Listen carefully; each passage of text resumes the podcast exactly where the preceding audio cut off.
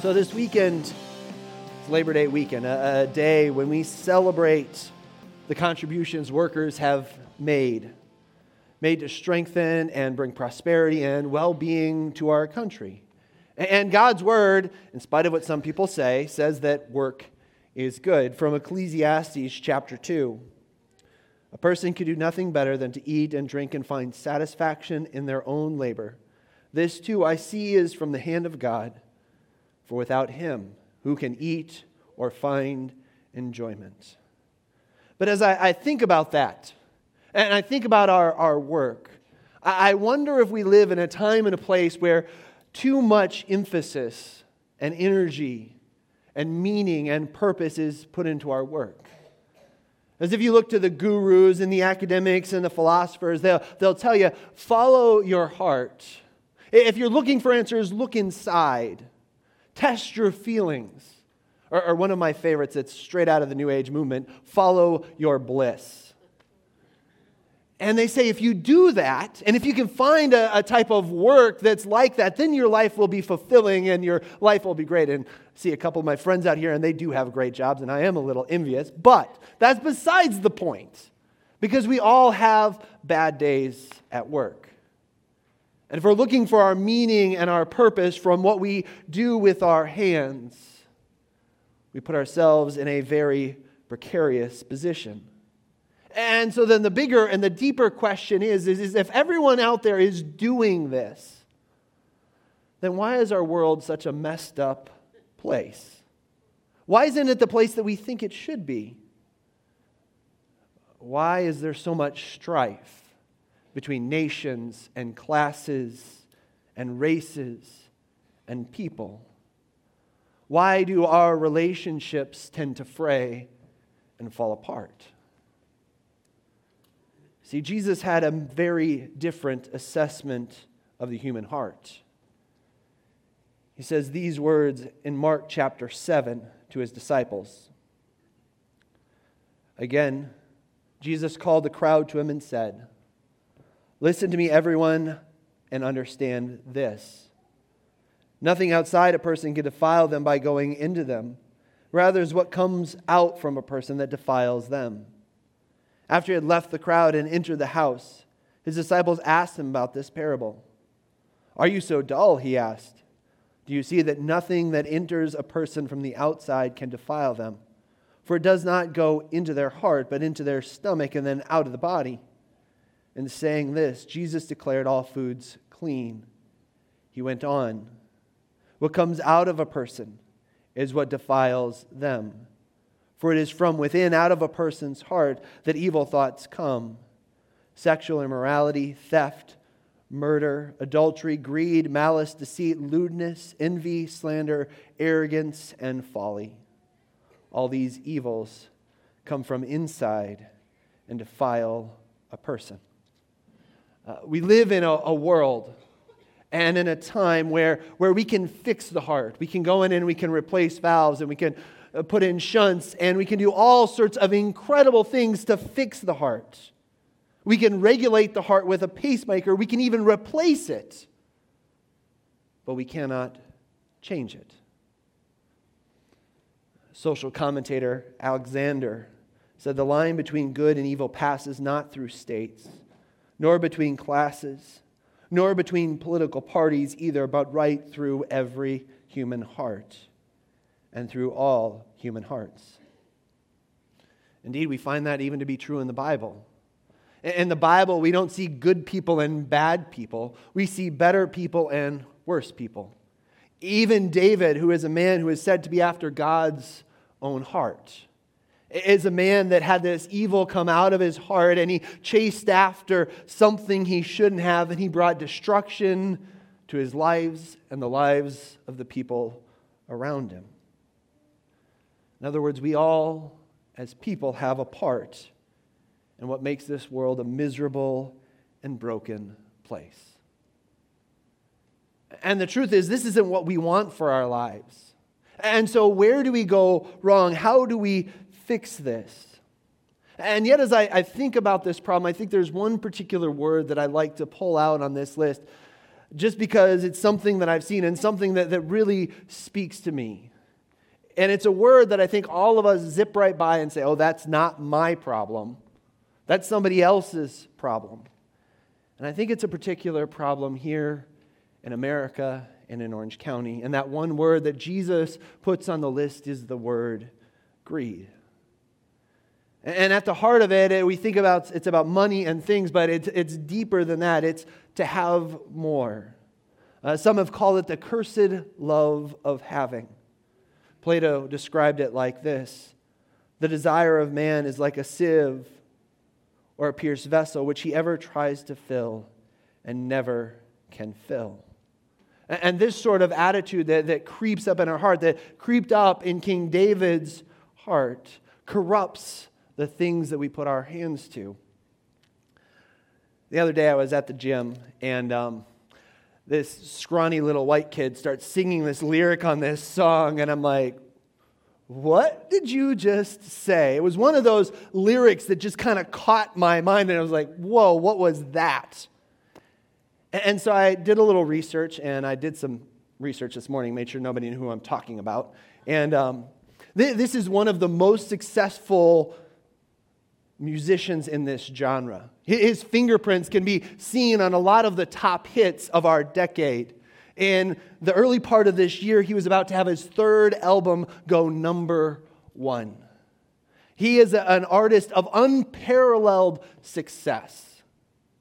And yet, his work, his work is uniquely influenced by the ups and downs of his personal life and by how the world at large receives his music. And in other words, the way that the people in his life are treating him and the way that things are happening to him reflects, reflects how he sings and how he makes music, and he wears his heart on his sleeve. And the lyric that caught my mind was this thinking about this cash like it's fast food, everything around me turn to fast food. In other words, everything is an easy commodity and yet it's not good. Everything is, is unsatisfying, unfulfilling, always leaving me wanting more. I can have whatever I want and it doesn't fill me. It leaves me hungry and thirsty because there's, there's a difference between fast food, something that you eat in the car by yourself, going from one place to another, than a meal gathered together with family that is filling and rich and full of good food. A commentator wrote about this song at its core. It's about the all consuming, inescapable nature of addiction, the kind that corrodes your soul and saps any will to change. It's a funeral dirge. And the amazing irony I saw in this song was that he's talking about addiction to drugs and other things. I saw the addiction to stuff and accumulation and how it becomes unsatisfying. And the truth, as we look at King David, is we see that no one is immune. We all have this tendency in our heart to want to check our Facebook and make sure that people are liking the picture of our cute kids.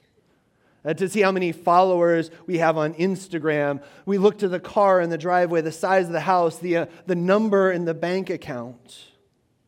We look to the success we're having at work.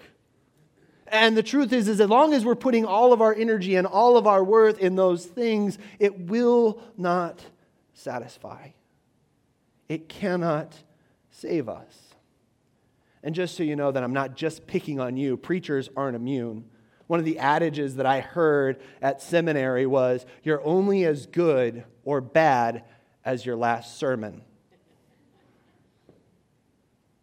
I had a pastor that I look up to that every morning, because of the anxiety that built in him, he would rise at four in the morning like he couldn't sleep in even if he wasn't preaching until 10 o'clock, he had to get up because of the nerves and the anxiousness in him.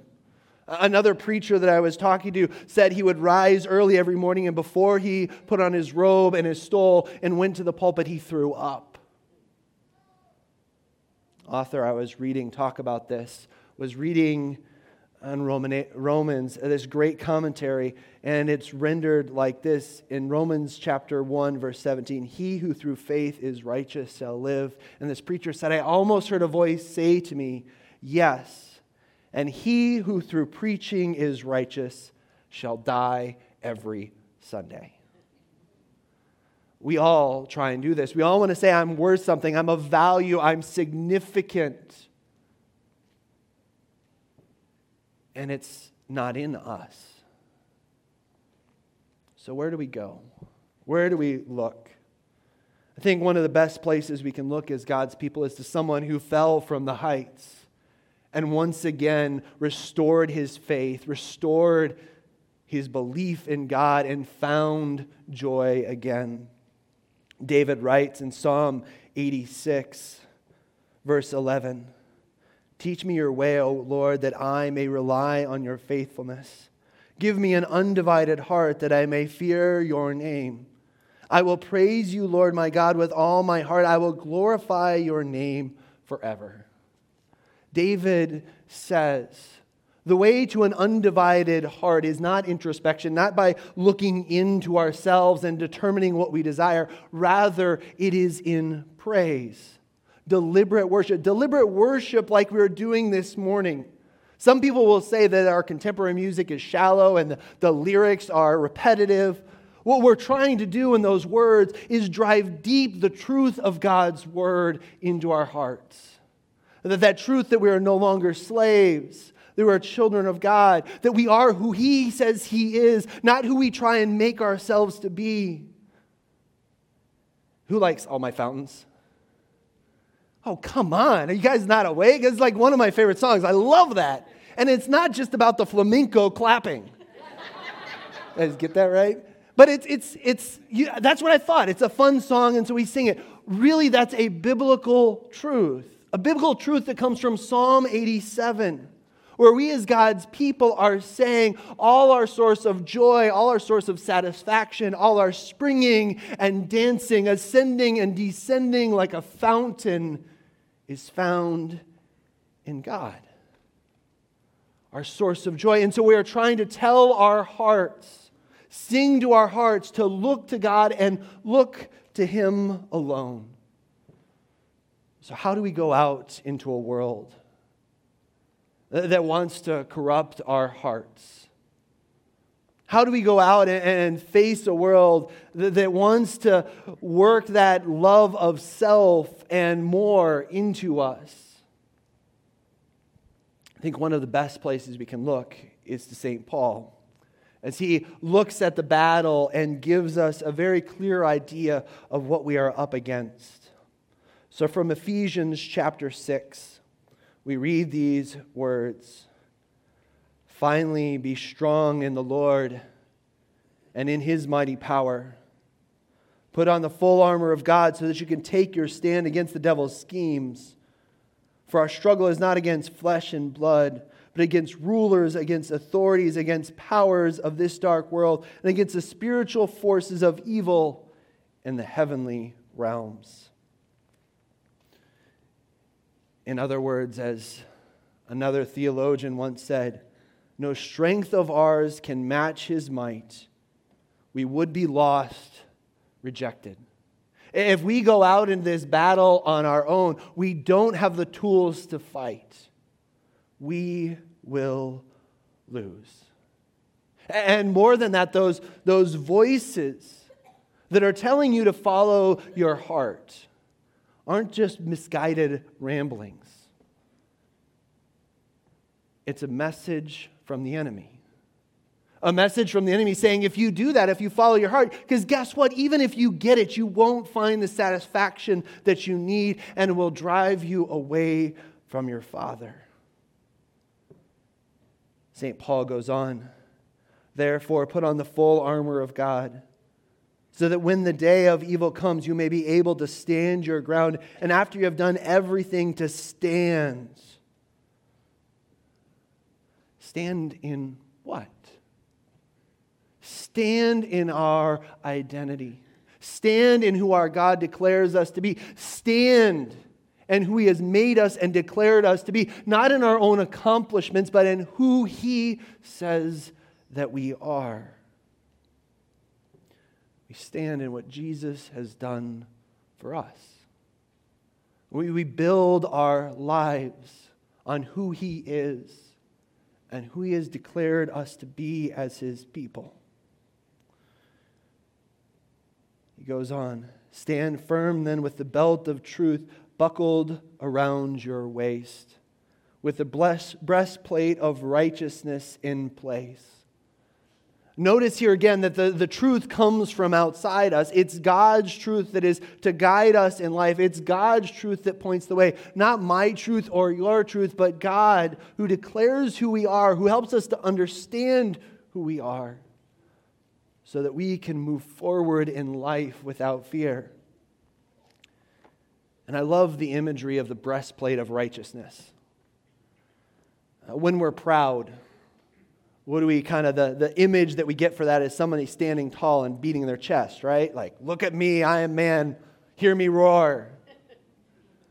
When we go to do that, we see that it's not that we're standing in our own power, but in His righteousness. His righteousness is our boast. His righteousness allows us to stand tall and with feet fitted with the readiness that comes from the gospel of peace. The gospel is what removes our fear. When we live in fear, we're afraid in our workplaces to speak the truth in love. We're, we're afraid to brave the wilderness because we're afraid that if we say what we say um, comes up short and offends people and hurts people, then people will think less of us. But when we know that our identity stands in God and what He has done for us and what He declares about us, we can step forward and bravely and honestly say what needs to be said. We can bravely and honestly be who God has declared us to be and speak that truth that God has put within us because we're not led and guided by fear. In addition to all this, take up the shield of faith with which you can extinguish all the flaming arrows of the evil one. And that's where those things from our world come at us and say, if you only had this, if you only had that, if you only had a better boss or uh, a better boat or a better job or better pay or this or that, or if my kid and all these things. And faith says, put your trust in God. Know that in God, that is your joy, that is your strength, that is your song. In God, you find that that is what I need, and I can know and I can trust that even in the hardest things of life, that God is at work.